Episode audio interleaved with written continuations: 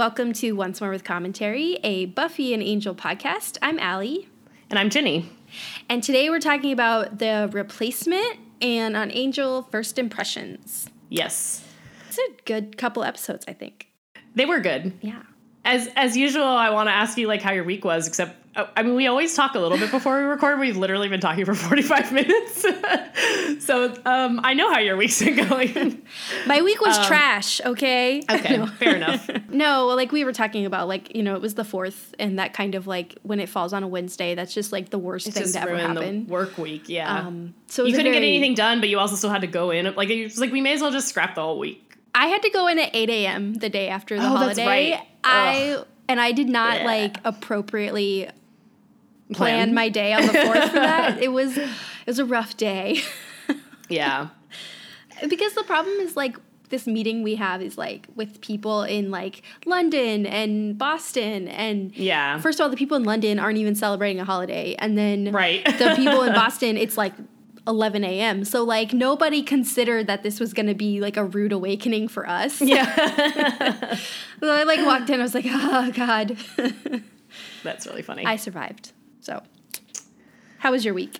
I mean, the week was not great. Other, I mean, the fourth was fun, but the rest of it was iffy. Um, but my yesterday was very productive. I mean, we move. We're getting rid of some bookshelves that are in our bedroom, and we moved some other ones from the living room into the bedroom. And I'm just like, I'm really happy with. They look better in here than the other ones did. And we got rid of like we have a lot of stuff packed away to like donate or get rid of. Um, and I cleaned out our closet and reorganized it. So it just like I got I record in our bedroom, so I'm sitting here now. I'm like, ah, it looks really nice. I'm not sure how well it's gonna function because we haven't gone. You know, like I reorganized the closet in a way that I think is like, yeah, this is better. But like once you start using it, who knows? Um, but right now it looks really good. That's the problem with organization is sometimes the thing that looks the best isn't the thing that functions the best. Yeah. I think it's better than it was, but again, well, I can update you next week how it's worn. I'll be waiting impatiently to hear. okay. But it was also really cute. So we're cat sitting still, and um, just, I mean, Ollie was uh, upset. I think that we were causing a lot of ruckus. I also stepped on his tail yesterday while I was moving around. I felt really bad about it. Um, he really gets underfoot though. It was my fault, but he like literally follows you at your feet. Ugh. Anyway, um, and then we were like, attention. yeah, we were no, not at all. we pet him all the time. No, I Um, mean in his anyway. in his real life, he's got two parents who are doctors. So Oh, not that they don't pay attention to him, but you know what I mean. Like probably he's like, wow, there's people here all the time. Yeah, but as we were moving the shel- bookshelves from room to room and like clearing them and stuff, he was having a lot of fun using them like a new little gymnasium. he was like, "Oh, great, more things for me to ju- jump on."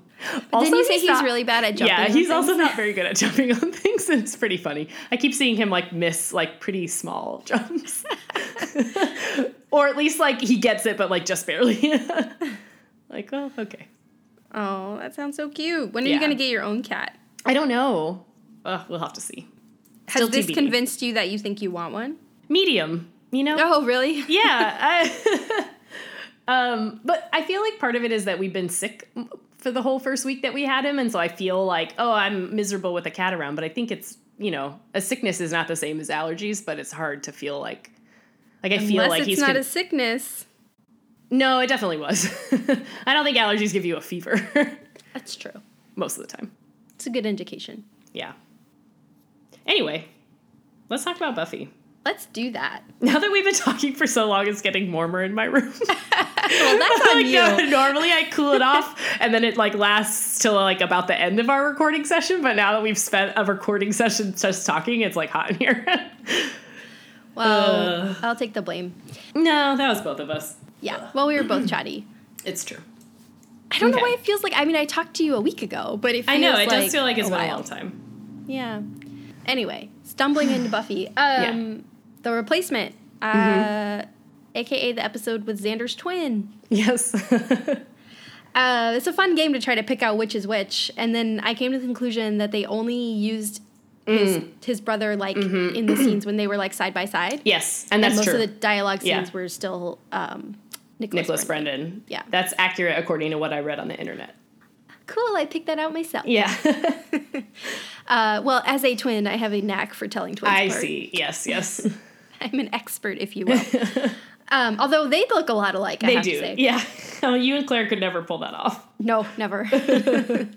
okay, but this episode, we see a demon who wants to, as they all do, take some action against the Slayer. I mean, there's like other stuff going on, but the big thing is that he encounters the gang at the um, at the local dump, which I forget why they're at the local dump. Do you know? Mm, No, I remember now. Wow, I'm doing a horrible job. Okay, I like just watched this too. Let's rewind. Giles gets attacked in the magic box by Oh, right, this duh. demon and Yes. fends him off with a fertility idol, but the demon runs away because he's looking for the Slayer. Mm-hmm. And then again, I forget why they're at the dump, but they encounter Something this that- demon. yeah, there was knows? something to do with it. Yeah, somebody fill us in. Are they And looking for Spike? I don't think they were looking for Spike, but they Mm. found Spike there. Yeah.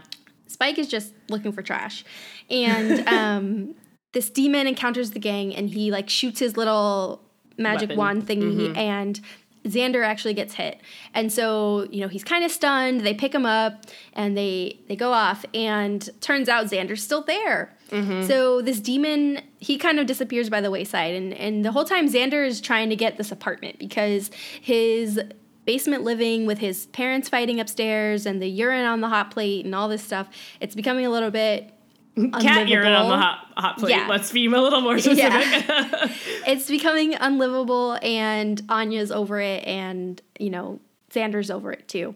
Mm-hmm. And so he wants to get this apartment, but, you know, he's confronted with things like, you know, grown up things like a first and last month rent payment, a credit check, and all this stuff. So he kind of panics a little bit. But we see him the next morning wake up at the dump and he goes home and he sees himself in his basement apartment. Mm-hmm. But, you know, he's like shaving, he's putting on his khakis and his business shirt and then he goes to work and he gets a promotion and he eventually gets the apartment and mm-hmm. all this stuff. And Xander feels like there's some demon or robot thing that's like stolen his life and he's not cool with that. so he goes to Willow for help and you know has to do a Snoopy dance to convince her that it's him. And Willow runs to Buffy and tells her about this. But the other Xander meanwhile has gone to Buffy and told mm-hmm. her the same thing. Mm-hmm. And so they realize that it's Toth, this demon, who instead of doing what he meant to do and split Buffy in half, has in fact split Xander in half. Um, because his goal was to isolate the different parts of the Slayer into her Buffy self and her Slayer self, and then take out the Buffy part to kill the Slayer. So they go to Xander's apartment. You know, the two Xanders are fighting because they each think the other is some sort of demon or robot or whatever. And they explain what's going on. So they put the Xanders back together and everything's good. Buffy kills Toth. That's that. But in I think this episode is also interesting for the stuff going on in the background. Okay. Where we see Riley, you know, constantly upset that Buffy's in danger. We see some interactions between Buffy and Riley that indicate everything's as okay. But at mm-hmm. the end of the episode, they're all helping Xander move out of his basement apartment. And Riley tells Xander, you know, like Anya's very clearly into him for his, you know, all parts of him, right? Like she Right. was very into both Xanders. Right. And and Riley says, you know, that's a really good thing because, you know, Buffy doesn't love him. right. Oof. And psh, that Yeah. gets Yeah. so we're yeah. Um, but I think it's interesting to end on that note because the entire episode from the outside you It- can kind of see the opposite of Yeah. that. But then there's that scene in the car where Riley tells Buffy that he's in love with her, Yeah. and Buffy doesn't really say anything. Yeah. So we can kind of see how Riley's coming to that conclusion. yeah. But let's talk about the Xander stuff. Okay. Because I think this is a really good episode for Xander. It is, and it's like, yeah, nothing. He didn't do anything objectionable, which is like a, a- you know, they don't always manage that, so that's good. And I do think it's a nice, like, he, you know, like we talked about the end of season four, like this it has been kind of his big challenge personally is becoming an adult, you know, and figuring out what he wants to do because he didn't take the go to college route, and he isn't a superhero with, you know, kind of like bigger obligations, um, at least not as much as everyone else in his group. Uh, so yeah, I mean, he's really been struggling with all this stuff, and I actually did find it really satisfying to see him by the end of this episode like accomplish something. You know, as much as is like he frustrates me and I get mad at him, but I think that it, it's nice. It's nice to see him take these steps, even if it has to happen in a supernatural way. Which, like, of course it does, because it's Buffy. right. I mean, we see him be self-aware enough to call out the fact that like he is usually the one getting saved or mm-hmm. injured. You know, Buffy comes in with being the Slayer and Willow's helping out with spells and Xander's just kind of there. Yeah. You know. You know, he's not contributing in the same way. And this is kind of I think you're right, like a nice moment of like I think at the end he doesn't really contribute in one of those ways, mm-hmm. but he does kind of prove that, at least personally in his own life, he can take some steps to be better. Yeah.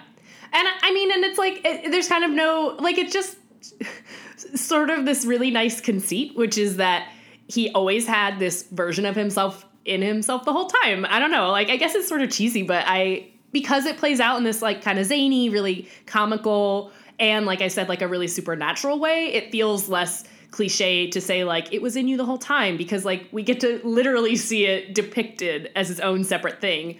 But yeah, well, right. Like, like, you know, this confident, smooth Xander that they're all marveling at, mm-hmm. like in fact is revealed to be a part of Xander. Mm-hmm. And so in some ways it's easy for him to believe that he can be that because he sees it with his own eyes. Right. Like that that's supposed to be really him and he's behaving this way. And so then, you know, Xander at the end of the episode is maybe fractionally more confident and mm-hmm. more grown up and capable than he was at the beginning of the episode because he's seen himself do it already. Right.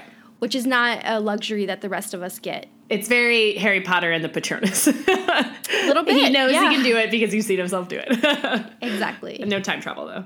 What I do think is not surprising, but you know, notable is that so throughout this episode, basically the episode sticks with one of the Xander's points of view, right? We see sort of sloppy Xander.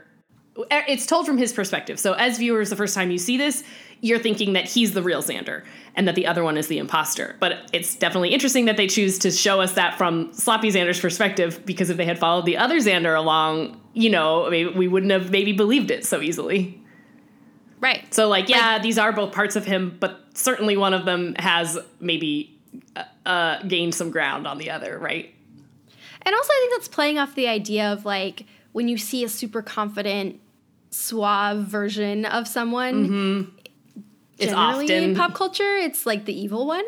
yeah, that's a good point. This is also kind of just playing on that notion. So I think it's like playing on our preconceived ideas about that, but also like you know you could argue that sloppy Xander isn't that different from real Xander. normal Xander. Exactly. Whereas like that didn't feel like too much of a stretch. Although again, knowing the having now uh, who knows how many times I've seen this episode, it is definitely obvious that they're like going to lengths to make him look a little sloppier than normal. He's like dirtier than he normally is. You know, he's like tripping like, everywhere. Yeah, he's like the least. He's on, definitely Xander on his worst day, not necessarily Xander every day. Um. Even if it's not a stretch to believe that that's him. Um, well, maybe that's what it is. Like that's you know Xander on his worst day and Xander mm-hmm. on his best day. And like every day is kind of some middle ground of the two. Right. So, because I think it's interesting that the other Xander, the like put together Xander, is also the one that seems to retain some of the military training. oh, wait, why do you think that? Just the way he like dismantles the gun. I don't know. Like he's just very capable and sure of himself, and like maybe some of that, you know, since they love to argue that Xander has that in him. Mm-hmm. Like, I just thought that was funny. Yeah. I think it's sweet though that Anya is just pretty much on board with either Xander. It's like true. She, she just wants Xander to well, she wants him to get a nice apartment so that she can stop spending time in his mom's right drab basement. But but Anya's not like she's not showing a preference for one or the other. Like she really can't tell which one is real the, the real Xander. True. And I think that's not a I don't think that's a ding on Anya. I think it's just an indi- indication that right. they're both the real Xander and that she doesn't really feel like she wants to choose. And then we see her weird deviation Menage trois, like, yeah. wanting to take them home and like of play course. with them. But I mean, I she does seem well of Anya. Yeah, she's also particularly interested in his physical form. I think True. she's said that a lot. But yeah, I I think the other reason that I liked this episode is because I really genuinely liked the scene between Willow and Xander where he's yes. pro- proving to her that he's the real Xander and he just has to go through this list of, of memories that they've shared and times, you know, things that only he would know, which is like obviously the traditional way that you prove yourself to someone. Um, but like every single one of them was like something sweet. And as much as they allude to, you know, Xander and Willow having been friends for such a long time, I don't actually feel like there's that many instances when they really reflect on that. Not eh, eh, anymore. Yeah, I was gonna say maybe in a season long one, time but since even then, called that out. Even then, I felt like it was less. Like I, I feel like this is the first time we've heard all the memories that they've shared together. You know what I mean? Whereas like before, it was just like, oh, I've known you since fifth grade, which is different than saying remember in fifth grade when blah blah blah. I feel like it's been more the former. Not to say that they've never talked about a shared memory, but I just mean I, I, I just just felt this just felt really nice and genuine, and I really thought every story was cute. And like the Snoopy dance is adorable. Like I, I I'm not immune to that those charms. It is, but I also actually thought the Snoopy dance was a nice callback in that Yeah. we then we know that Xander's telling the truth True. because they've alluded that. Mm-hmm. before to Xander spending Christmas or at least some of those Christmas times with Willow or Willow going over to Xander's to watch Charlie Brown Christmas because her parents are like obviously Jewish and don't want any introduction of Christmas into their house. Like Yeah. they've mentioned before that she goes over and watches Charlie Brown Christmas with yeah, Xander. yeah, So it's a nice callback Yeah. to be like, oh yeah, that is like the correct person for him to go to. Yeah. Yeah, exactly. And I guess I guess I'm saying this as like there's a lot of foreshadowing in this episode or at least things that we're going to see recur. Um I mean and that scene is one of them, you know, there's a whole season conclusion that's going to end on him more or less doing the same thing. Um so I guess I guess that's also part of why when you've seen the series in whole already, that scene is even more poignant because I know what that means a year from now, you know, for them. That they have these shared memories and that he cares about her and that she cares about him. It just it's just the sort of thing that they you know, I just feel like the Xander and Willow closeness is something that they like tell us about a lot rather than show us a lot. You know like there's that that that kind of theory of like well you should show the audience not tell them. And i feel like they more often lean on the on the telling in a way that is like it, it just doesn't make it feel as i'm not as invested in it. And i just yeah.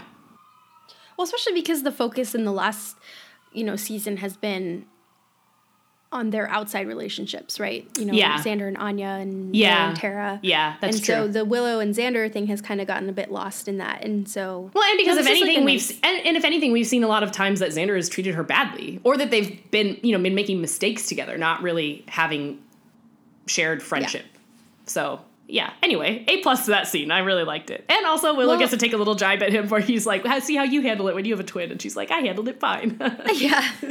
Well, also too, I think that's a good point. I that made me laugh, but also like it's a scene with Willow where Xander's vulnerable and he's not yeah yeah gross Xander. Like I think it was refreshing in this entire episode that he's It not really. Xander. Yeah. Like even when he's alluding Yes. to his feelings for Buffy, he's not doing it in a gross way. He's like actually trying to play it down. Like, oh, never mind. you know? yeah and even when he's getting hit on by the apartment manager it's like he's not egging her on at all you know he's No. not reveling in it he's more or less oblivious to it or at least he's acting like he is which is what he should be doing so it was like oh everything about i mean granted that was super mature xander but like still I I also want to talk a little bit about Anya because I think this she's is a great a, episode a for her. Both exactly comedically, this is a great episode for her, but Mm-hmm. also she's coming to terms with her mortality Yeah. because she was which is a nice through line of the last episode where you know she's attacked by Harmony's minions, Mm-hmm. and she's obviously still injured from that, but apparently it's put her in a bit of a crisis in terms of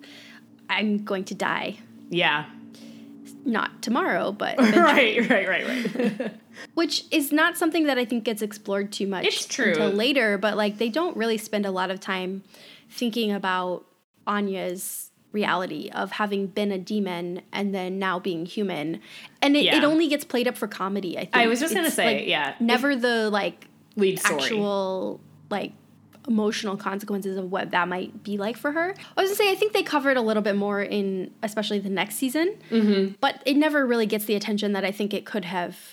Yeah, no, exactly. And I'm I'm saying it's a shame because there is um, not a play on her mortality, but one dramatic episode with Anya in particular in season seven, right? Um, where I just feel like that episode is is one of the only ones that I have a fond memory of in season seven, or or put a different way, it's one of the only episodes that I remember from season seven. You know what I mean? Like it's I, I think that one we'll see when we actually get to it, but I feel like there's like a heavy on Anya heavy episode where she and Buffy have to face off, and it's really dramatic and tense in a way that I think is is like it's the story is part of her story that she's always deserved, or at least having some greater story to her than being comedic relief. I think it's something that she handles well, like as a character and as an actress. So it is kind of a shame that they don't maybe lean into that more at least a few times, you know? Because I think it mm-hmm. really is like, I mean, or like there's that, like we're gonna see this season in the body when it's like, when they give, because they've set her up as this comedic relief and because she's just, I guess just because Emma Caulfield plays her right, like when she does kind of these, not about faces, but like when she is being serious or when she is being dramatic, it's even more, you know, interesting and, and like, yeah, interesting is not the right word, but it just I just I'm saying I think it it, it lands a little bit heavier. Yeah. Like, I I think because she's mostly the comic relief when she's has real feelings or is feeling dramatic. I Yeah. feel like it punches The contrast a little is- bit harder. It Yeah. does, and I understand not wanting to lean into that too much because then you you know you kind of ruin the dynamic. But I just wish that they had Mm-hmm. given her a few more opportunities because even in this one, it's a nice illusion, but they don't spend that much time with her talking about it. Right. I mean, and she's an interesting contrast to like maybe they would have covered it more if Angel were still on the show. Because Yeah. Anya's a really interesting contrast to Angel, where they both have memories of these atrocities that they've committed. Right. But Anya forever feels justified in hers and never apologizes for them, and Mm-hmm. in fact still is kind of reveling in like her, you know, evil genius Yeah, in a way that is not really okay as a human, Yeah. but like gets sort of swept aside by everyone as just oh Anya being Anya. But like you know, whereas Angel suffers for what he's done. It's an Yeah. interesting thing because, like, theoretically, being human, Anya should have a soul and feel bad about these Right. things. And eventually, they let her show a little bit of that, but for the most part, she's not at all apologetic about. It. It's funny too though did. because yeah because I'm definitely more so in the in the camp of like Anya's one of the I think I don't want to say philosophically, but like from a modern lens, she's problematic in a lot of ways. Mostly in the way that the show treats her, not necessarily her character. Um, yeah, and that basically they're a lot more forgiving to her, probably because she's a woman instead of a dude. And there's just a lot of inconsistencies with how they treat her. But that aside, I, it's interesting that you said she's um, unapologetic because actually putting it in those terms does make it feel a little bit more like she should feel bad about it, but it is also reasonable for her to accept, or maybe it's like that. Maybe you know, Angel Angel's not exactly the height of mental health or like emotional health, and so him, you know, her saying when I was a demon, those were the rules, and that is what I was supposed to be doing, is maybe more justifiable than I give it credit for sometimes. You know yeah, what I mean? like actually, maybe it's healthier to not be beating yourself up all the time for something that you were supposed to be doing. But also Like, more. I mean, the trick there again is that like she was human who got herself into this on purpose, sort of. But if Yeah. you take that away from it, you know, demons being demons, it's a little bit like saying, "Oh, well, that lion is evil because it killed an antelope." But like that's what lions do, and that's how they survive. So there is kind of this element of like maybe she shouldn't feel apologetic for what she did when she was somebody else. right. Like I think the the more unforgivable stuff is maybe her trying to turn everything back around with Willow. yeah. You know, when she tried to have Willow do that spell and she ended up you know, but that was Anya who had just turned. Right, that was- and so she's still in that demonic mode a little bit. Yeah. But I think the more she embraces the fact that she's human or accepts it, like I think it's just I think she's considering it as two different existences. I right? think so, too. And if anything, she is still helping them constantly in the way that like Angel is partially doing penance by assisting them and providing them with the intel that we need, and she's doing the exact same thing. You know, she Right. often knows things that, that they don't know or that would take them, you know, days or weeks of research, but she knows from living it. Um, so she is I mean, she is using her knowledge to help them fight evil now, so And let's not forget that if not for Anya, they would have never beat the mayor. So true, true, true, true. yeah. Well, anyway, she's is still an enigma and is a very big inconsistency, I think, in the show. But I wish we spent more time with her, mulling over her Yeah. demonhood. Do you want to talk more about the Buffy Riley stuff, or should we save that for later episodes when it's no, I do want to talk. I do want to talk about it because, Do you think it comes out of left field? yeah, I was just gonna say I'm actually not sure where I how I feel about it because I know in the last season a lot, especially when I was like realizing that I love Riley and that he's great.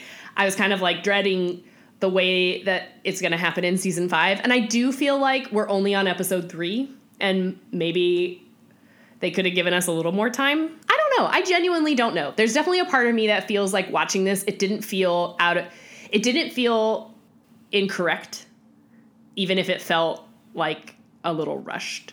I think maybe part of that problem too is like not watching this in real time or realistically that like all TV shows kind of ask you to make a 2 to 3 month leap with their characters that like well we don't see them over the summer. so now we just have to imagine that like yeah, maybe things were great for a month and then they were okay for a month and now they're sort of on the decline for a month, but we didn't actually get to see that is kind of frustrating but it me. feels a bit extreme for Riley to say she doesn't love me because I think so know, we too. had that we see that conversation with them when you know Angel comes to town and they ha- they have to talk about you know him being there, but Buffy tells Riley that she's in love with him, and then we see them you know first episode being happy, and I think it, the indication or the implication is supposed to be I think from what we've seen in this episode that Buffy delving more into yeah. She's Slayer getting history mm-hmm. and all of that makes her maybe she's being a little bit more distant or it- It, does appear like on the one hand you could say no they seem really happy in this episode Mm-hmm. because they're like making out in the corner or going off in the room and like Mm-hmm. you know whatever but it also kind of Mm-hmm. feels like maybe Buffy's going through the motions a little bit It does feel like that. and or maybe I just think that because of what Riley says at the end, but I think you could see either side. Like either this comes out of nowhere, or no, I can see why he might, or why we're supposed to see him thinking that. I guess but I guess the other thing that Outwardly, Buffy doesn't give him any indication that she doesn't love him. Yeah. I think what is was also frustrating to me though is that in this episode they also in addition I think well, in addition to having Riley kind of make these pronouncements and be observing something that may or may not be there, he is also starting to get really um what's the word? Um like oddly paternalistic of her. That's not the right word, but you know what I mean? Like he's being overprotective of her in ways that are ugly. It's gross Well, when he says th- he when he starts kind of implying that he needs to be there to protect her or that if anybody comes after her, he's going to do something about it. That's very like maybe he had a couple of those instincts when they very first started dating. I feel like we've had several episodes that covered them growing together and coming to terms with the fact that she doesn't need that, no matter how strong he is. So it's like it's frustrating to kind of see him fall back into this weird, kind of gross machismo mentality when I feel like that's not part of Riley. So like that's the part where I feel like they're sowing seeds to make us not like him, and it doesn't feel genuine. I don't think he would say those things. The only thing that tracks with that for me is if you know, like you said, like we've seen them have instances where Riley outright says he likes that she's strong and Mm-hmm. he's loves that she's the slayer and capable. And even in this episode, he tells her that her being the slayer is one of the things he's in love with. True. So that doesn't at all track with his attitude. But I think if you then try to pair that with him saying she doesn't love Right. me, that's Riley trying to like Grasp at straws. hold on even tighter a little bit. I mean, I do- If I can control like the situation she's putting herself in, I can control everything. But again, it all feels a little bit forced because It I does. think I just don't think- you're right. There's like setting the seeds for later, but like it's coming out of nowhere, so it feels weird and bizarre and out of left field. And also, it makes me angry because I know why they're doing it. Exactly. I, I guess it just. I think if it had been just some of these elements together, I, I guess I am coming down on the side of yes, this is too fast. If he had said some, made the offhand comment about her not being in love with him, I think I might have bought that. But pairing it with the rest of that stuff, where they're sort of trying to take the steps to paint him in a bad light, now I can just see all the strings, you know. Where it's like I think there is something there, and also realistically, like of course that's to play on Riley's insecurities of like formerly superhero powered with you know initiative drugs and now he's less powerful and his girlfriend is pulling away like it it's not the wrong story to tell but they're just making these de- the details that they're choosing are wrong you know? Yeah. and it just it, It- just it just really forced, bugs like- me. Yeah it, it is bugging me where it's like i just don't think he would say that. I don't think that's the way he would do it. I think he would be saying take me with you because he does want to prove that he's strong but he wants to prove that he's strong to buffy not take care of her you know? Yeah. And also, you know what kind of bugs me too is they're doing all of this and in the background we start to see Spike's behavior Yeah. shift to be a little bit like Yeah, a little bit more yeah. creepily like yeah maybe his thing towards Buffy is not just violent like Mm-hmm. you know like his the way he's like caressing that doll that he makes is, and then we'll see where that goes Of like course. and the fact that those are happening at the same time It's makes true. me think that Yeah. the show thinks that Buffy can't have two men interested in her at once Mm-hmm. when the only reason for that is for Buffy to choose one of them but I'm still not on board that at this point in time Buffy could ever look at Spike Yeah. in any sort of viable way Yeah, nor no, should I she ever. agree. But Yeah. I just I uh, all of it makes me angry because there's this Yeah, thing in too. TV that I don't yeah understand. oh we've talked about this yeah uh, where you can't you have to always in order to make room for the next love interest you have to make the previous one just a downright villain Yeah. or or at least like change everything that was good about their character Yeah. And i don't understand why you have to do that like relationships fall apart for many reasons not just because people suddenly become dicks Right, Like, right. And especially because Riley is the most normal like their relationship is so like normal, you know? Like the Yeah. steps that they're going through and the fact that it would fall apart because yeah, they're in college and those things don't always last. And like or I mean, that's true at any stage in your life, it doesn't have to be college, but like the fact why that they would just grow end apart because Riley's not like because she's fulfilling she his just- purpose in Sunnydale. Like, why can't it, they just like you know? And then he has to go away, and they or is it because that's already the way they broke up? Or by, I get- uh, Buffy and Angel. I like, guess though, but it, the difference is that I think it's he's not wrong by the end, at least by the end of his run on the show. When he says that she doesn't love him, he's not wrong. So that could be the reason. You know, she doesn't have to stay in love with the same person forever. That doesn't mean that she never loved him or that it wasn't valid. And I think that that is again kind of part of this like weird TV strings that they're that they feel like they need to pull of like, well, we'll only believe that she doesn't love him if he starts doing terrible things. But that's not true. She she could genuinely fall out of love with him, you know? Or Yeah. and it, and it could have everything to do with the fact that she's going through this huge moment of self discovery where like she's going to turn into a different person by the end of this season, and that's sometimes that does make mean that your relationships fall apart. So like there's so many valid reasons for them not to be together that would be very very sad, but that wouldn't they don't require Riley becoming a terrible person. I guess they Or just don't if, want Buffy What if he the had hero. stuck around and they had broken up because of the events of the next season? That would be True. completely believable yeah, too. yeah, yeah. No, so you're right. it's- Now, I'm all, I mean- now I'm all, uh, pardon the pun, riled up about this, and I don't appreciate it. We're we're all riled up, so I guess it's just that they don't want their hero of the show, Buffy, to look like she's the perpetrator. But like, I mean, again, the thing that we've noticed watching the show is that like Buffy is repeatedly the least emotionally mature of everybody, and she does make those kinds of mistakes. So like, it's fine. Also, it's not necessary. It's not a mistake to not be in love with someone. You know, like it sucks, and sometimes it's not logical, but like it's totally valid for her to say at the end of the day, this didn't work out, and I don't want to string you along. So it doesn't make her a villain if she had just left him because she didn't love him anymore. So it's frustrating that they, yeah. Well, switching gears a little bit, another little fun foreshadowing that was in this in this episode is that when um, Sloppy Xander is talking to Willow about like who this other guy is, and like he talks about him being his evil twin, he suggests that he might be a robot. And I was like, oh, that's nice. Plant those seeds. That's a good kind of seed to plant. Talk Yeah. about robots that look exactly like someone before you introduce one. also foreshadowing. Joyce has a headache. Yes. Oh my god. Ugh. I didn't even notice that. Damn it. She's mentions having headache. It's implied that it's because Buffy and Dawn are arguing. Yeah. but I think for for seeds planted. You're right. I did like that scene though. As like I think there's maybe zero times when Joyce has felt not genuine to me, and this was no exception. Like she just like having her talk to her daughters that way. Was like again, uh, my mom has said those exact words to my sister and I before. I was just like, "Yep, you're a mom, Joyce. You're very mom." Like, also, I love the repeated callbacks to Buffy not being able to share. Yes, yeah. Uh, um, also, a weird but interesting detail in this episode is that uh, you mentioned uh, one of the Xander clone or Xander pieces uh, dismantling a gun, but also Anya has a gun. Yes. it, it feels totally right, but it is I a believe li- that. Yeah, of course she would. Also, maybe Xander. But also, I think because one, Anya would view that as a pragmatic choice, and also as someone with previous demonic powers, Yeah, she feels in powerless. a frail human body. Of course, she has a gun. Mm-hmm. yeah, it, yeah. I guess I appreciate that they don't make guns a big part of the storyline for lots of reasons, but it is also like it would make sense to talk about it more. I don't know why they don't have guns with like wooden bullets in them.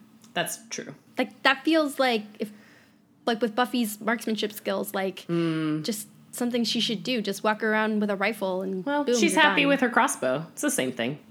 I suppose they're harder to reload. Yeah, maybe. Anyway. I think it's just because the show is supposed to show her fighting with like very primitive weapons. yeah, I mean, and that is part of her thing. That's just part of her. It's like not a cause for her, but she just likes it more. You know, that's her preference. Fair enough. Also, I think it works in that you know, this is inherently a violent show, but it kind of goes under the radar a lot. Yeah, because it feels. And the ways when you notice it is because whenever they do introduce a gun, it's for it humans. so jarring. Yeah. And it feels so violent. Like you know, Yeah. um, let's see, Darla bringing guns to her fight with Buffy, and then the ghost gun and Jonathan, Jonathan. and like all of these things. Like even in this scene, Xander pulling out a gun, it's jarring. Yeah, it's true. I mean, and I think the show does kind of have like an anti-gun stance that I appreciate. And actually, the other, I mean, I guess the other real reason why it, it probably went down this path initially is because it doesn't kill vampires. So, like, yeah, Right. of course, the show has run way past vampires, especially by this point. But originally, if she's fighting vampires, like a gun, other than one loaded with wooden bullets, isn't really going to get her that far. When like one of the things that she needs to do is behead them. So, like, maybe she needs more axes, maybe. as she has, you know. Yeah. The thing about axes is they're less inconspicuous. That's true. Not if you're Cordelia. uh, on that note, Let's segue. so, first impressions. In this episode, we, it opens up with Angel having this, like, I would say, creepy dream sequence uh, with Darla, who we know is the weapon that Wolfram and Hart brought back at the end of season one. Um, so he's basically just having, like, what's the, there's no clean way to say that. Uh, anyway, he's having sexy dreams about Darla. Um, he's having sex dreams. yeah, Just say that. I wanted to say a different term, but I won't. Um, anyway, oh. something that would make him sound more juvenile. Whatever. Wow. Uh, anyway, so Angel is having these dreams, and one of the consequences of them is that he, or yeah, he's been sleeping a lot more maybe than he normally does. So him and the gang have moved into the hotel. They're cleaning it out. They're trying to establish it as their base of operations. So while Cordelia and Wesley are downstairs cleaning up the lobby, Gunn comes in and announces that he needs Angel, but they don't want to wake him up. Well, Cordelia and Wesley don't want to wake him up. Gunn wants them to wake him up because he's promised to help Gunn with this problem. There's some demon in town named Diva, Deevak, um, and Angel's supposed to help him shake down somebody for information. Um, so Gunn kind of has a, you know, an uncomfortable and tense scene with Cordelia and Wesley. I think since they've met, they haven't, you know, they haven't really gotten off on the right foot, any of them. Um, but eventually, Angel comes downstairs, and they do go to this parking garage where he's supposed to meet with um, an informant. Um, and that guy ends up kind of running away, and the uh, gang gets ambushed by some vampires. So they are able to defeat them, but not without taking some significant bruising. Um, and he doesn't get any of the information that he needed out of his informant. So they all go their separate ways. And while Cordelia is at home later that evening or the next day, she gets a vision, and it's of Gunn. And so she decides to, she can't get a hold of Wesley or Angel, so she decides to just go find Gunn on her own. she packs up her little axe that fits into her maybe oversized purse. um, and she goes looking for him using Angel's car.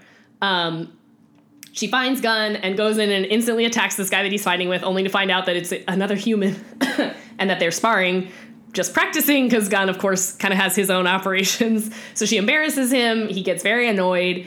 Um, he tells her to leave, but when she tries to leave, they find out that her car's been stolen. So, for a lot of reasons, most of which he just wants to get rid of Cordelia as fast as possible, he decides to help her try and track down the stolen car because he does have connections with some guys that are car thieves, among other things, in that neighborhood. Um, so at, they basically go on their way. They're trying to hunt, you know, they're kind of following leads from place to place. They end up at this house party that gets attacked by vampires. One of Gunn's friends gets pretty severely wounded and they have to take her to the hospital. Um, and yeah, um, Gunn, you know, is just having a lot of issues with how whatever choices he seems to make, or if he lets down his guard, his friends get attacked, or in the case of his sister, they die. Um, Angel and Wesley, by this point, have kind of picked up the trail and they're trying to find the same demon that Gunn was going after.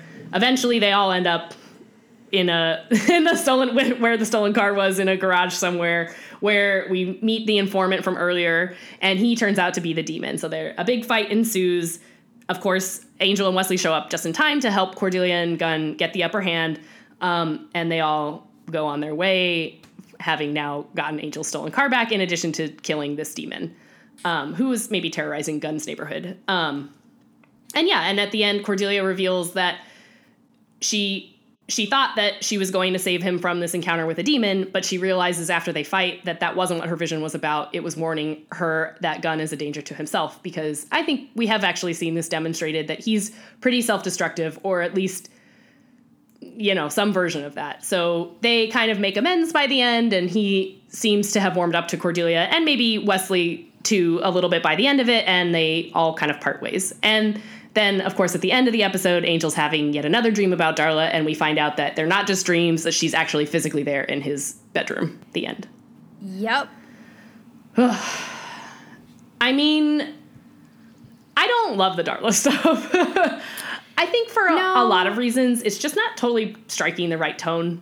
And mostly because it's creepy, you know, like, and I don't, uh, as much as they want us to believe that some part of Angel really wants this, I just don't feel like they've done enough groundwork to me for me to believe that this is a thing he would like fantasize about, you know. And that's not exactly what the story is, but it just, I just well, I think of, the implication, hopefully, is that he's under some kind of spell Right, because right. Angel and his view of Darla, he's not going to be like running home to have sexy dreams about Darla. No. Like that was some that's something that would probably honestly like repulse him because he so associates her with his violent past that it's a little bit unbelievable that she's able to like get into his head in this way. right. And also I mean, I- comparing it to like where we saw her in the premiere and where we're going to see her in the next few episodes. yeah. It's a little bit Quick, out of whack yeah. with that. But I guess that's the problem, right? Is that you're saying that from Angel's point of view, he still views Darla in this way, which is bad. But as a viewer, I also view her that way. So it's hard for me to kind of take these scenes in quickly, I guess is what I'm saying. Because I get it. I get that there's some sort of magic involved, but the way that Angel behaves and I think is going to behave, it just doesn't, it's just frustrating. I don't necessarily not believe it, I just don't like it. Yeah, like in some ways you can kind of be like, okay, she's appealing to a super, super, super subconscious part of himself. Right. Right. Hopefully, because aware angel, I mean, but we Yeah. don't really get a sense that when he wakes up, he's like especially bothered. Like it just seems like he's just tired. Yeah. And he does seem to kind of be running back to, to fall asleep so that he can have those encounters again. Right. Which I don't believe. I yeah. I guess that's the part, right? Where like no I think what he should be doing is trying to not sleep ever to avoid them. I think if he were doing Yeah. that and then falling into these dreams, it would sit with me a little bit better. Yeah, it does feel a little bit like he's choosing it. Mm-hmm. But I don't. That doesn't track at all. Yeah, I agree. So I guess just getting that out of the way, I pretty much like the rest of this episode. I think.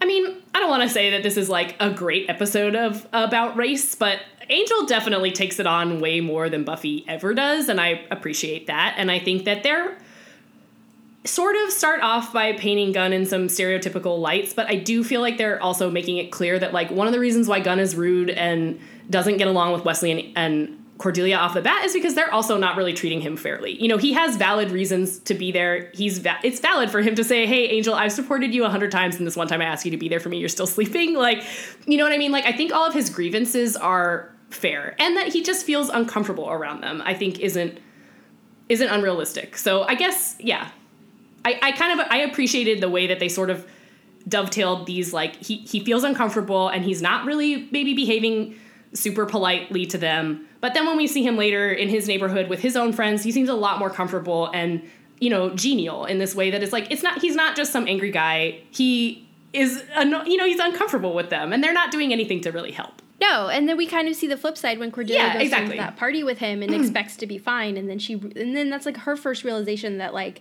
they live in different worlds Yeah. entirely, I mean, and again, yeah, and she immediately like steps in it. Yeah. So Yeah. So I guess, I guess I'm just saying that I, I I don't know what I'm saying, but I I think that they gave Gunn a kind of fair shake, at least somewhat. They do kind of initially. It's like, why is he so mean? Why is he so rude? I'm like, well, because you guys aren't treating him very well, you know. Yeah, and also I mean this is someone who's living in constant fear for his life. So I know, and I did- I mean if he forgets the, you know, Niceties, his yeah. manners every now and then, like I can forgive him for that. Well, and I guess Um, again, like yeah, thinking about the actual to put yourself in Gunn's shoes, which is that not only does he live in a neighborhood that's like doesn't get police attention, he's clearly, you know, he's been raising himself for a long time. Him and his friends are very poor and they don't have resources or anyone who's going to step into step in to protect them from normal dangers of humans. Then also they live in a world in which monsters are real and are constantly attacking them as well. So it's like, well, you've got even double the reason to be on edge all the time. And like I, I do Well, and also the scene where Cordelia says, "I'm going to Gunn's place," and like she does, but Gun doesn't have a home. Yeah. that's not a Yeah, house not that she house. goes Yeah. to. That's like a subterranean, like you know, corridor or something. yeah. Even that is an indication that like they don't truly understand, or they haven't truly they don't put themselves yeah, in Gunn's I mean, it- position. they haven't also really asked him about himself. You know, like they know enough to kind of track him down, but they don't really know Cordelia. Again, Cordelia and Wes, uh, Cordelia and Wesley don't they don't haven't really tried to get to know him at all. And granted, it hasn't been much occasion for that, so like it, it's kind of fair. But yeah, I don't know. I just like Gunn, and I appreciate the kind of like meeting of the minds that he and Cordelia have by the end of this, which is like she is ultimately, I believe Cordelia to be a really good person, right? And she that she's gonna put herself out there and try and protect Gunn from himself without knowing him that well, I think is also really sweet. And that just the fact that she's saying, you know, she does say things to him that he needs to hear. And part of it's because she has this vision, but I think part of it is because Cordelia's always been a really perceptive, like really perceptive on character with people. So mm-hmm. it, it is even more fitting that she's kind of the one who says, like, hey, you're doing great things, but you need to watch out for yourself too. And she doesn't quite say it, but like also, yeah, you can't take care of anyone if you're not taking care of yourself. Because if you end up dead, then then they're all, you know, then it's all for naught. Or Right, then, or then they have no one. They have then no one left. taking care of all these Yeah. people that you feel responsible for. exactly.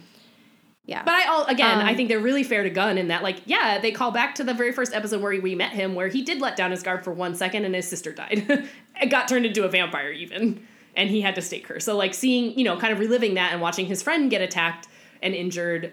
Yeah, I mean, I think it's not as though he's just being unreasonable and looking has a death wish. I think he really does genuinely think that this all falls on him, and that's what he needs to do. Absolutely.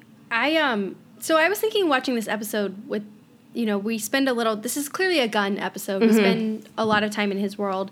And I can never tell First I want to say one as clunky as it can be, I appreciate Angel as a show at least attempting to address the fact that there are people of different races Yeah, living exactly. in Southern Yeah. California Yeah. because Buffy never did and which is absurd considering the geographic location of where and they the, were and the few times that they do, they mostly eat it. You know, like it's mostly bad or only badly handled. Yeah. But Angel, I, and I, I can't tell if what they're trying to do with the whole Gunn storylines and like the world that he lives in Yeah. is if they're trying to take monsters and turn them into this metaphor Right. for like drugs and crime and all this stuff. But it's unclear because they all these kids are also dealing with like drugs and crime Right, and like right. you know general neighborhood um, like bad neighborhood issues. it's true. Yeah. But then they have monsters on top of it, which feels incredibly unfair. I think that's what it is, though. I don't feel like they're a metaphor for the other problems. I think they're an addition to the normal problems. Not normal, Okay. but the. uh, so it's know. just like these these kids being like, this is like one other thing we yeah. have to deal I think with. I think Yeah. so. Okay. But I think for the for the it's reason that you said, which because is that these things are existing alongside of each other, and I, I, maybe in the first episode with Gunn, they might have. There are time. Mm, it wasn't Gunn though. What was the one where? Oh, in the last episode when Angel said like stupid things to that. Uh, woman in his like flashbacks about Oh. like yeah, Oh, yeah. then then he did It's try yeah try to kind of Yeah. make some parallels that didn't totally land but in this one I didn't feel I didn't feel that way but I mean then again I could just be missing it Uh, speaking of the last episode and then a little bit of this one, I actually do like the at least lip service that they pay to the like idea, like the preposterous idea that Angel is going to buy a hotel. yeah that's true like, I mean, we see their um, Rich you know, friend. their their rich CEO Mm-hmm. friend come in and basically he's only there to give Angel a little bit of like financial advice. Yeah. But I actually really appreciated that scene because if Angel doesn't use the money that he found How is he to pay for the this? hotel, then how is he going to pay for it? Yeah. And it's a little bit absurd that he's going to buy the whole thing. And I think it's mostly for comedic relief to like have Cordelia be swooning over like another like nerdy guy. Like she really needs to accept that she's got a type. Mm-hmm. It's but- true. which is also a little sad to me that they never really follow through on this guy's character. But yeah, like I was trying to remember if this is the last time we see him. I, I think don't he'll be there but- uh, once or twice more. yeah, but but I love just the like practicalities of like the absurdity of like them trying to move into this hotel and like run a business out of it Mm-hmm. and like it's falling apart, it's expensive to buy, and they have to renovate it. Like, you know, dusting it isn't going to be enough. yeah, that's a good point. Also, it's supposed to be this really nice old hotel, and that little area that they showed of like the valet looked like some motel. Like I was like, what? I don't know though. I guess I just like Gunn.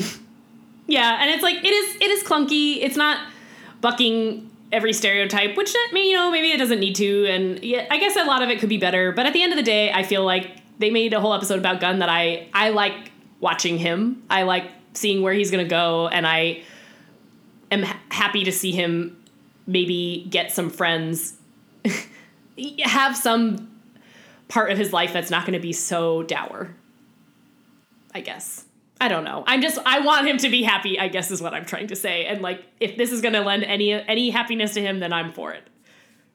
And we do see him obviously over the course of the show gain a little bit of that. Mm-hmm. But what I do appreciate, as clunky as it can be, I appreciate the show at least trying to give I him agree. a well rounded backstory Yeah. in a way that they never really did with Doyle and in a way that they should have from the beginning. Like they spent too much time trying to make Doyle's past seem Right. mysterious. Right, right. And that ultimately didn't work. Yeah. And I appreciate from the get go, like we know where Gunn like this is a new character, but we know where Gunn comes from. Yeah. Like his first episode was like all about him and a lot of episodes since where he's featured, you know, it's his world that they are stepping into. Yeah. Yeah. And I appreciate that because, you know, we already have the backstory, especially of Cordelia, but a little bit of Wesley too. Mm-hmm. Like we know where they come from, we know why they're there. And and it does really feel like bizarre that Gunn would just walk in and immediately be on the team and everything would be okay. Right. And I actually kind of appreciate the show taking the time to make the transition awkward Yeah, and uncomfortable. It feels more realistic. Like Gunn isn't just gonna show Yeah. up one day and be like, "Cool, I'm full time on your team." Like he's got to naturally chart that course. agree. And, And- you know, and his mo- they all have to kind of earn their interaction and his each other. his end goals are or at least right now their goals are pretty different right like he i think he's it's no secret that he's trying to provide protection for his friends not save the world so like i do think not to say that they're at odds obviously they're not at odds that's why they're working together at all but like I, yeah i think it just it does need to be awkward they're not working for the same things they don't know the same people they have very different backgrounds. So yeah, I, I'm just I just agree with you. I think that it, it's very fitting that it takes some time for them to warm up to each other. But I think it also like I I really did like the scene between him and Cordelia at the end because it felt really earned to me that he does see where her intentions and where her skills are and he does respect her a little bit by the end and i think she feels the same way not to say that she didn't respect him exactly but i do think that they're yeah it just felt like they were meeting in the middle a little bit in a way that was mostly appropriate Yep. Um, I also just really liked this. this is just from like a more like a cinematic point of view, but um, when they got caught in the garage and they got ambushed by vampires, there's like this fight scene starts. There's several things that I liked about it. Number one, I love seeing Cordelia just roll into a fight now, like seeing how much she's changed as a person is like she didn't hide for a second. She just like pulled out her axe and started going. I'm sorry, not her axe. At that point, she had a stake. Um, but that we don't see the whole fight scene play out, and then they just pan over dust on the like they cut to a pan over the um, floor, and it was just covered in vamp dust. I was like, that's just such a cool. That's just fun. I just like when people are a little clever with the way they show you how you know how things have transpired without showing it exactly happening on screen. I was just like, that obviously great- that was probably done for like Of course, but it is of like we don't have to show vampires exploding, but, I think it has a better impact. and also I, I mean we've seen them fight vampires a million times like i don't necessarily need to see every single you know hand-to-hand No. combat scene so i just i was just like man that was just a cool cool choice also the only vampire that we see staked in that scene is by Cordelia. Mm, so mm-hmm. yeah props to her. Ugh, she was great i mean she needs to you know check herself a little bit but in general she's just yeah putting herself in really dangerous situations to try and save gunn from something she doesn't totally understand for most of the episode Right. And she did save his friend's life. And I also think it tracks that anybody from Sunnydale knows how to treat a neck wound. I was, I- for a little bit, I was like, where'd she learn that? I was like, well, they probably all know. Now, Granted, it wasn't a vampire attack, but it just, you know, she knows how to handle it as best as possible. yeah. I'm trying to remember if she's been stabbed in the neck before, but I can't. I mean, she's been impaled with rebar. Not the same. true. true, true. Okay, well, I guess I liked both of these episodes. Yeah, obviously we had qualms with things, but I thought they were good. Yeah, but I will say in general, Angel is like miles above where it was. So much better. Yeah, so, so, much better. Like even if I'm not totally like this is the best episode ever, yeah. like it's still watchable in a way that a lot of the first season just wasn't. Yeah, yeah, totally. Um, so I am fully enjoying. It. Well, that. and it, it feels more settled and like well rounded and well they just also have know. better characters because like you're saying like yeah they didn't spend enough time setting up doyle but also doyle sucked so like yeah, Gunn, Gunn doesn't suck so that they're able to spend time investing in a whole episode about him is like has a lot to do with the fact that he's much more watchable okay well what do we have coming up next week next week we have out of my head out of yeah out, out of, my mind. mind. i'm sorry out of my mind mm-hmm. uh, where we get to meet glory Oh yeah, I don't exactly remember. I, I remember some of the beats. Believe that's correct. I think you're right. Okay, and then yeah. on Angel we have un- Untouched. Could be about anything. Okay. no, I think I remember what that that one's about. Mm, I don't. But I won't say it in case I'm wrong. Again, I've been like you know pulling all the photos for these, and so I'm like, oh yeah, that that yeah, like vague memories, but you know it's it's interesting to me how much of Angel I don't remember. Yeah. Like I think I just haven't watched it obviously not as many times mm-hmm. through as Buffy, but also just not with the frequency. Yeah. I mean, so, I also slept through a lot of Angel the first time. The yeah. only the only time I watched it. the last time I watched Angel was, you know, eight years yeah. ago. So, mm. been a while. Been a while. Yeah. Um, okay, do you have any pop culture this week? I just been watching Steven Universe. Um, they finally are airing some new episodes. Um, a lot of Cartoon Network shows just end up in this weird airing schedule pattern where like I know that they've had the episodes done or prepped for a really long time, but they I don't really understand. I've never taken the time to try and figure out their logic, but it's just like there hasn't been an episode in months, and now there's like an episode every night. so it's just weird. But I've been catching up, but they've been really great. So if I haven't recommended Steven Universe ever before, um, it's a. I probably have. I, I assume so. I don't remember. Okay. Well, it's this Cartoon Network cartoon. Uh, it's created by Rebecca Sugar, who worked on Adventure Time for a long time, um, and it's just about this little boy Steven and his. Well, he's not really little, but a little a kid Steven and the Crystal Gems, who are these like aliens from another world that well, it's hard to explain, but anyway, it's really really sweet. I mean, it's probably it's not for everybody, but it's like much like Adventure Time, it's like sort of for kids, but has this like really from the get-go has like a really deep lore, you know, behind whatever the story they're kind of telling on the on the face of it, and it just really leans into um, emotions and love and sentiment a lot, but in ways that are like I always think like, ugh, are they gonna you know like oh steven's so sweet and he loves everybody and like i'm gonna be over it. But like it just almost always lands and it's almost always like just about emotions and the, the feelings that all the characters have bet- among each other. And it just almost always pays off in addition to then having this like really nerdy side of it where like you can really get into like well what's the the background of the gems and what's the lore of their planets and why were they here? And like all that stuff has like there's lots of little um what are they called? Like just basically little clues that they're always dropping in the background before they do like kind of bigger story arcs and reveals. And it's just always kind of choreographed but in a way that's like fun to kind of hunt for if you want to. Anyway but mostly it's just really really really sweet. And they sing songs that are adorable and beautiful and it's animated yeah it's animated um, cool. but yeah but the last couple episodes have been really great uh, what about you i have okay i'm trying to remember if i have recommended this before. I think I have, but I actually have a pop culture reversal. Oh, interesting. I am unrecommending. Okay. I think I remember I recommended Anne with an E on Netflix. You Does did. that sound yep. familiar yep. to you? Because that's the Anne of okay. Green Gables. Yeah, deal. I take it back. Okay. did they put out new episodes or? They did, and I all my qualms about the first season where basically what they did was I think when I recommended it I had watched like two episodes. So basically it was like a gritty retelling of Anne of Green Gables, which like for one, I'm not sure we needed. But but the but the initial intro to that was like basically what they did was they took like her backstory and made it seem a little bit more realistic. Like in the books, they kind of gloss over the fact that she was an orphan for so long mm-hmm. and was living with unkind people and was basically unloved. And like what the show did was kind of show what the reality of that might look like. Okay. Sure, like that makes sense to me. That's Right. a logical leap. By the end of the first season, Gilbert had been sent off to work on a ship. Like his dad died, and he's like leaves Avonlea to go. Sh- and this is like a 13 year old boy goes off Okay. to like work on a ship. And then these like grifters show up to the farm, and like it, the ending is like a cliffhanger that's like really ominous. Mm. So I kind of forgot about all that. Okay. And then the new episodes came out, and immediately I was like, "What? What is this?" like, I was so enraged. Like Gilbert spends half the season like traveling the high seas.